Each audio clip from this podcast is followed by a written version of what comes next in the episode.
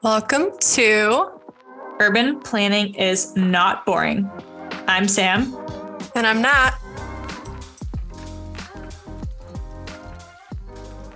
All right. Welcome back to Urban Planning is Not Boring.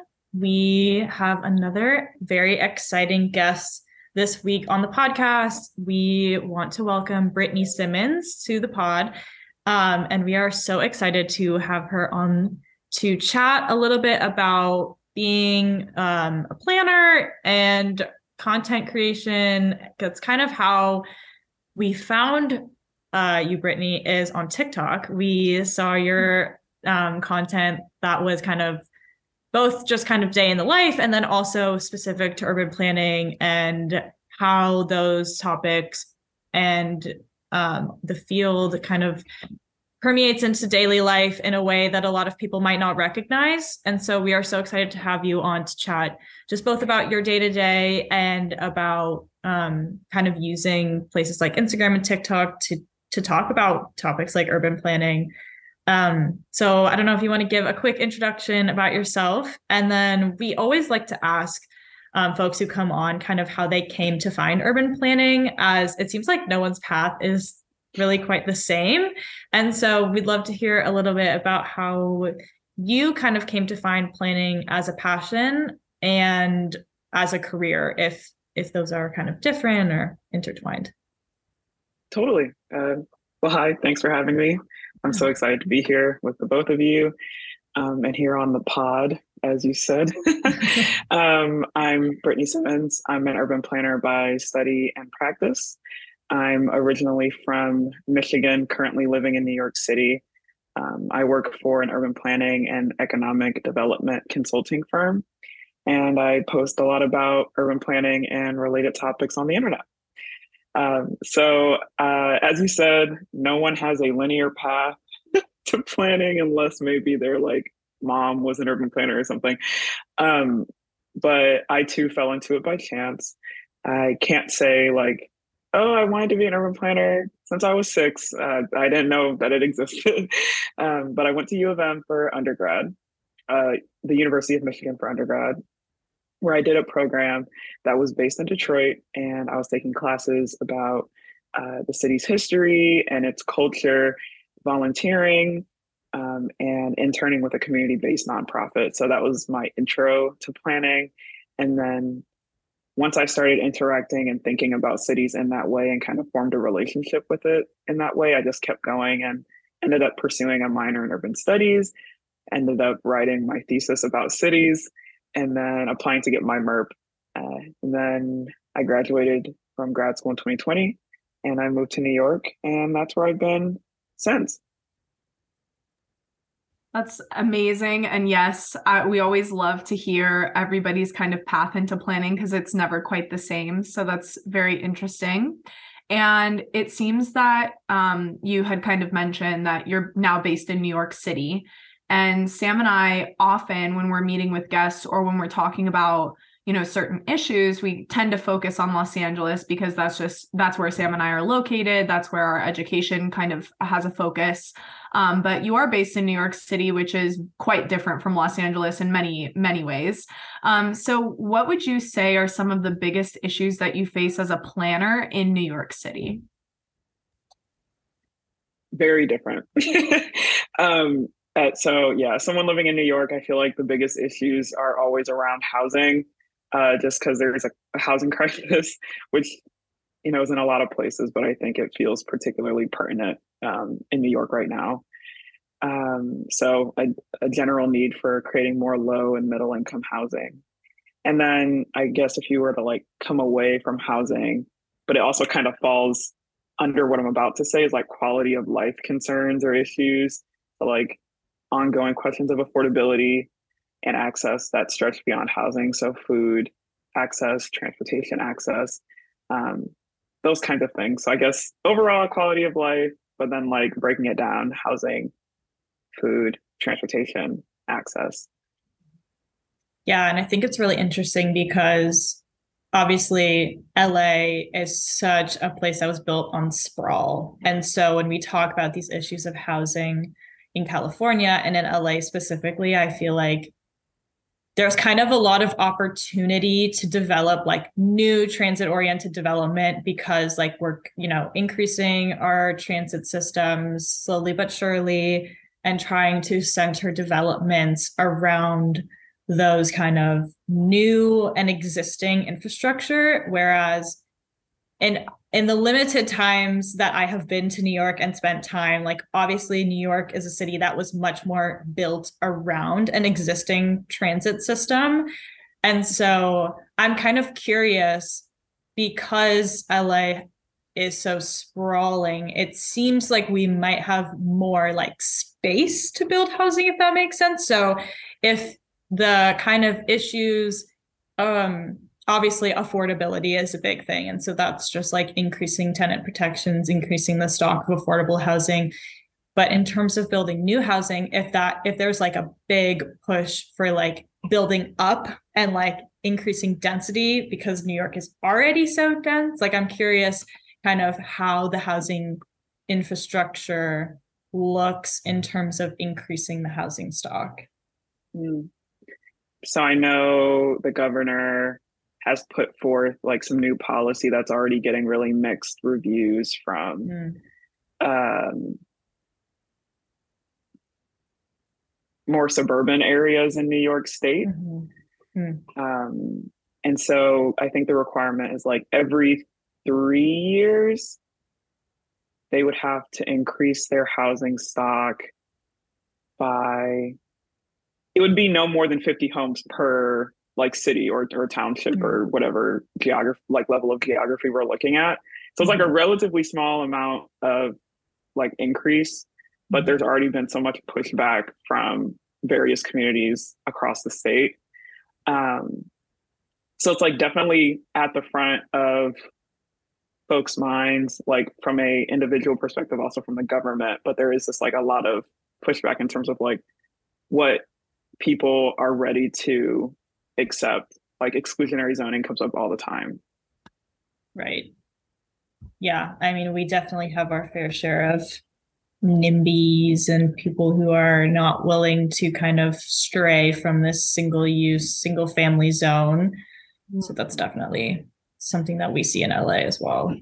Yeah. We have a very similar, well, not very similar, but we've had a similar policy here in the state of California, which is RHNA, and Sam and I have talked about that, where we have like a set number of units that need to be built in a cycle of eight years. And mm-hmm. constantly, when those RHNA numbers come out each cycle, we get a lot of of lashback from a lot of more suburban areas that say, you know, oh, we don't have the space to accommodate this, or you know, we don't want to, but it's very clearly that they just don't want like certain kinds of housing typologies in their neighborhoods. And so we deal with that struggle pretty regularly here in the state of California as well.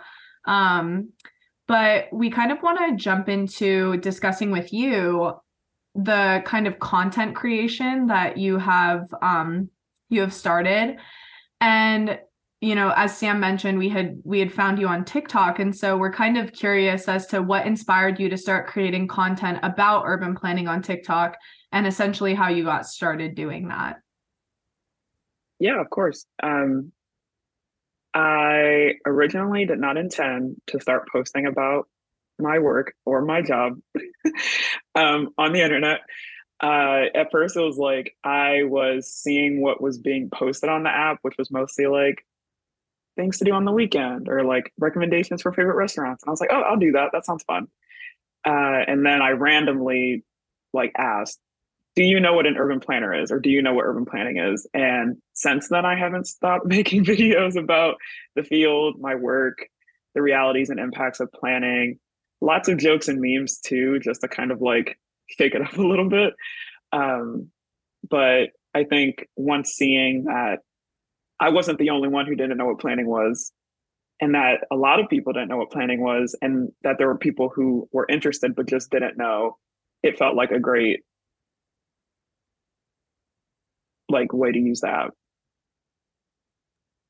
Yeah, and I think we kind of have maybe like a similar like origin story for lack of a better term of like we had seen we had felt like there was kind of this gap of there was definitely an interest in these topics, but maybe folks just didn't know to like put a name to what they were kind of experiencing or seeing. And so that's kind of why we wanted to start, you know, making some so we had Natalie and I had talked a lot about like what the options are kind of for what we wanted, for what we felt like was needed or where we felt we could fill a gap. And so we ultimately landed on a podcast. But yeah, I think that there is like this big disconnect of, oh, well, I'm experiencing these things in my day to day, but I don't really know what that is and how I can change things.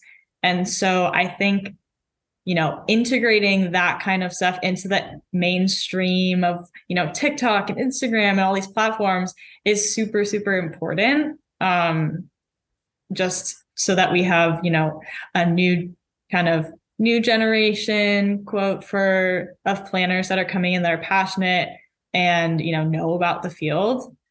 And so i think you know it would be great if we could kind of talk about like how social media and like particularly tiktok and instagram and these kind of shorter form i guess apps like where you can have short videos that you know can keep people's attention spans can be used to really raise awareness and engage people in urban planning issues.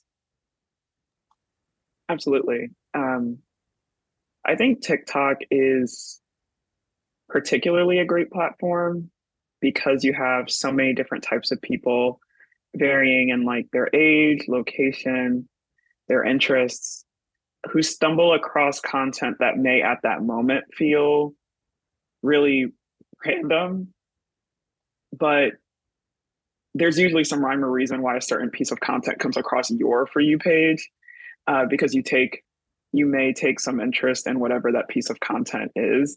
Um, and so even if you can't put a name to what it is in this case urban planning tiktok already knows.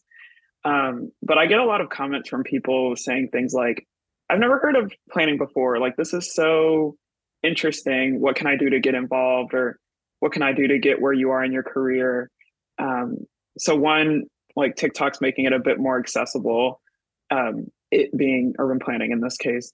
Um, and like i said before i didn't know what urban planning was until i was halfway through college which i think is so weird because you don't need experience in urban planning to know what it is or to have opinions about it but you don't know that it exists as a as a field.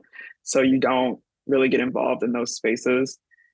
Um, but also, I get comments from a lot of different types of people. So, like, a nice chunk of my comments are folks who are younger than me. I'm 26, so under 26, so college or um, high school, sometimes middle schoolers, which I'm like, hello, is this allowed? Um, but they've gotten excited about the prospect of planning or becoming planners themselves.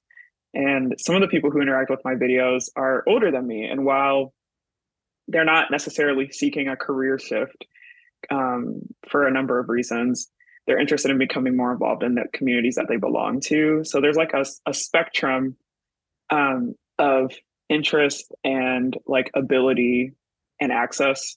But overall, just showing people that city planning isn't something that just happens um, passively and that they can be involved in that process however they would like to be and shaping the look and feel of their communities um, is is a win for me and why I primarily post on TikTok as opposed to like other platforms.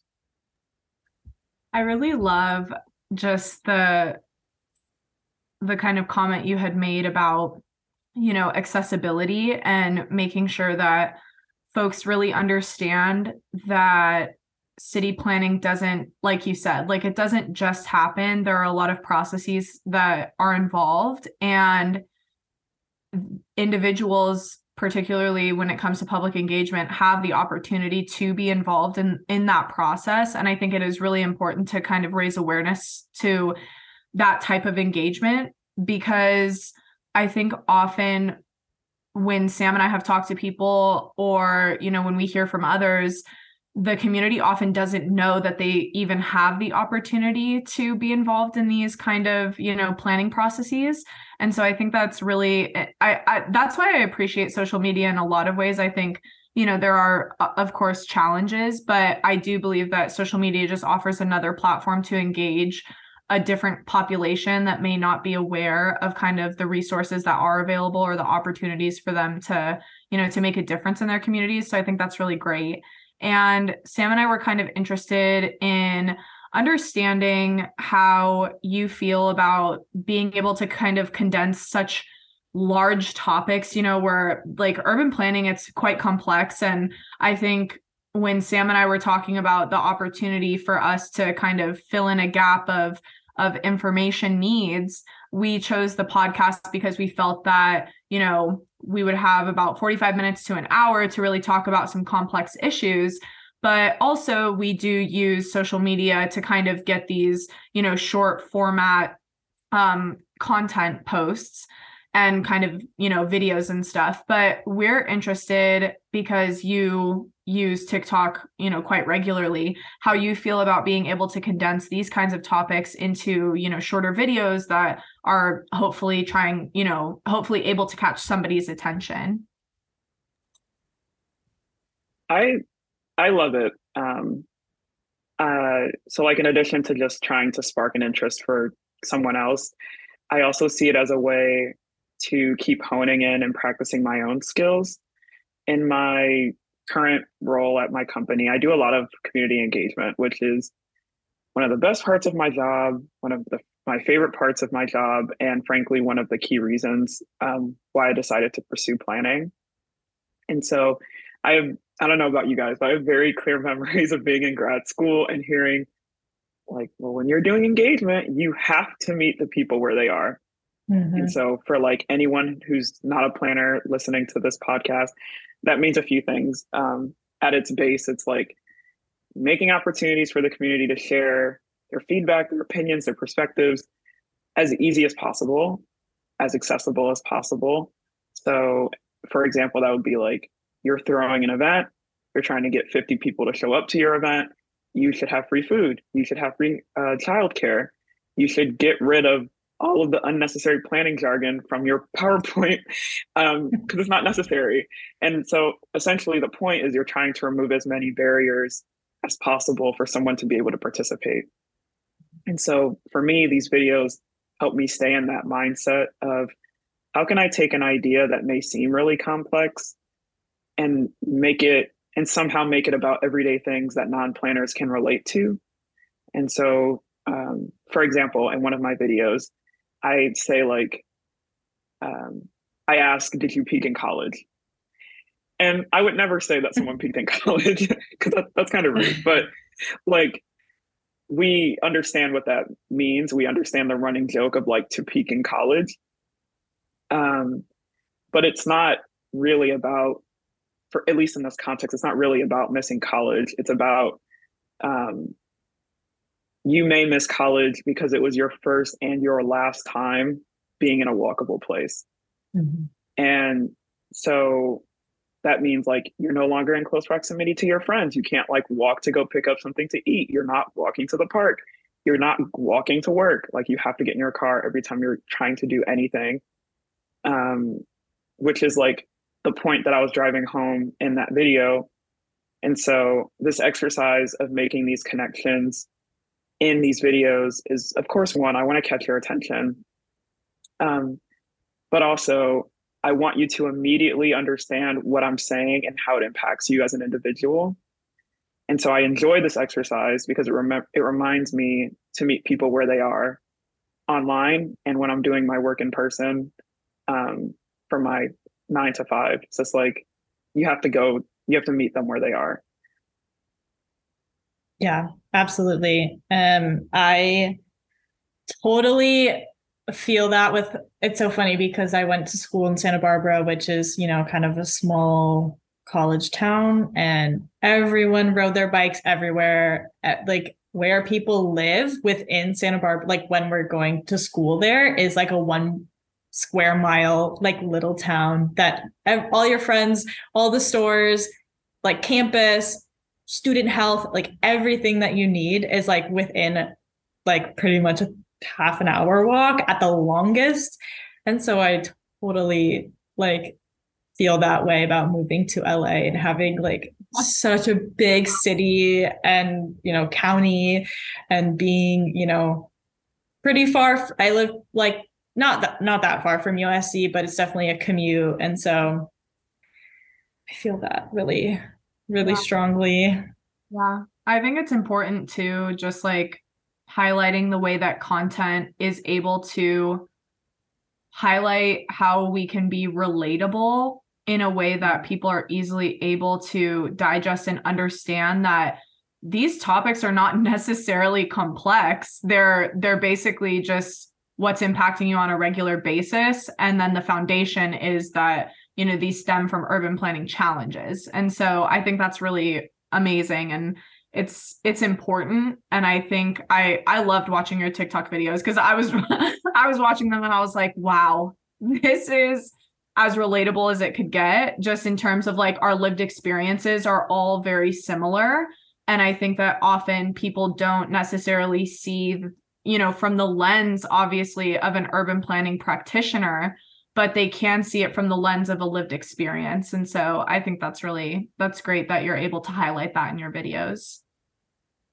Oh, thanks so much.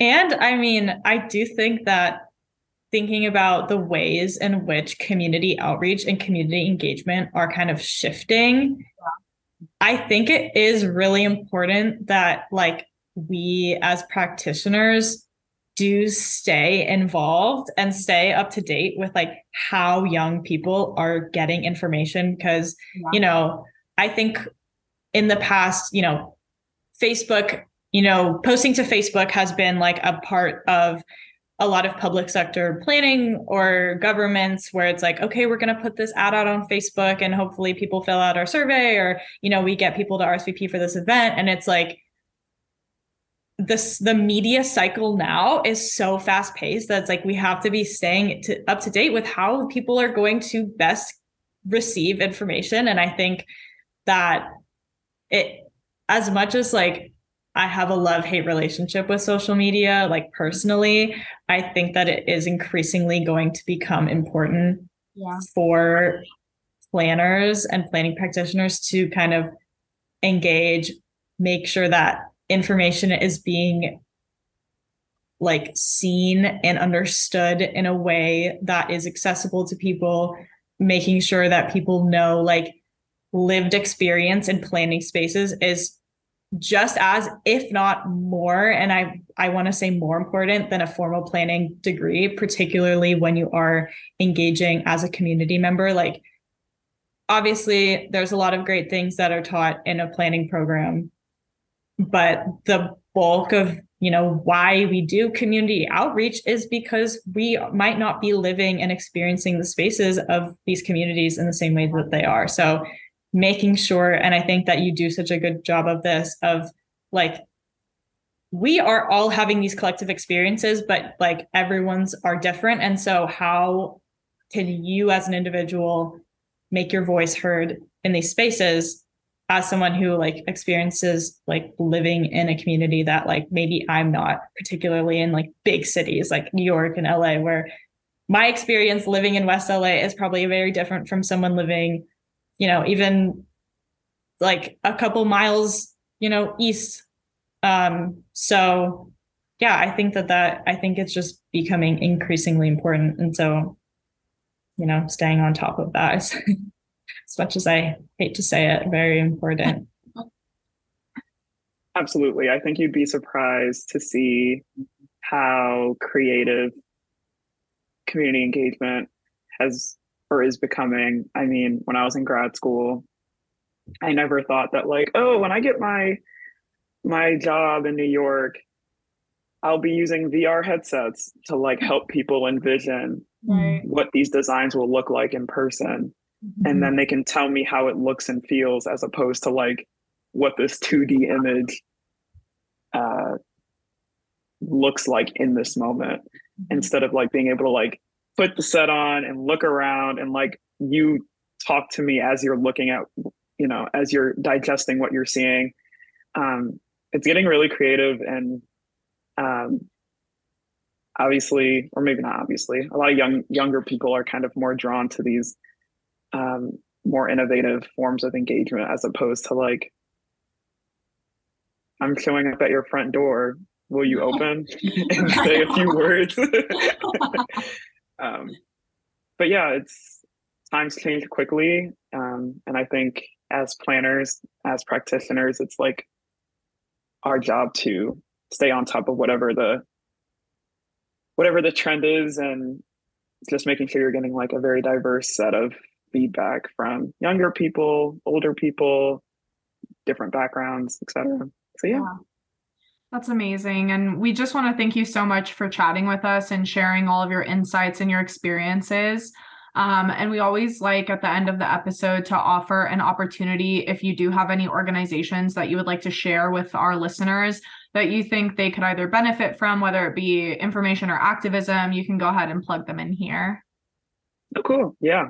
Um, there's a few orgs that I follow closely. So one who's like New York uh, Metro specific is the AP, sorry, the American Planning Association uh, the New York Metro chapter, they have a diversity committee. They're called um, Dive DivComm, I think it's D I V C O M M. Um, they do a lot of great work locally.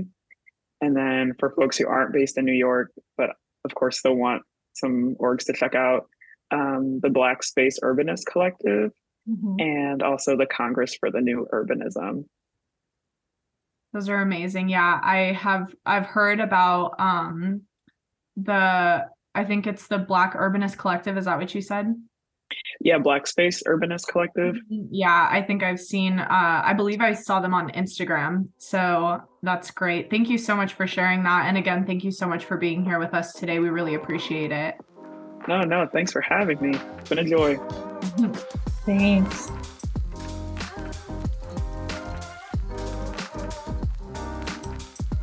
Thank you so much for listening. We really hope that you enjoyed this episode of Urban Planning is Not Boring. If you did, please remember to send us to your friends and follow us uh, wherever you get your podcasts.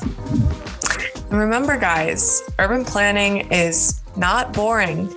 No, it is not.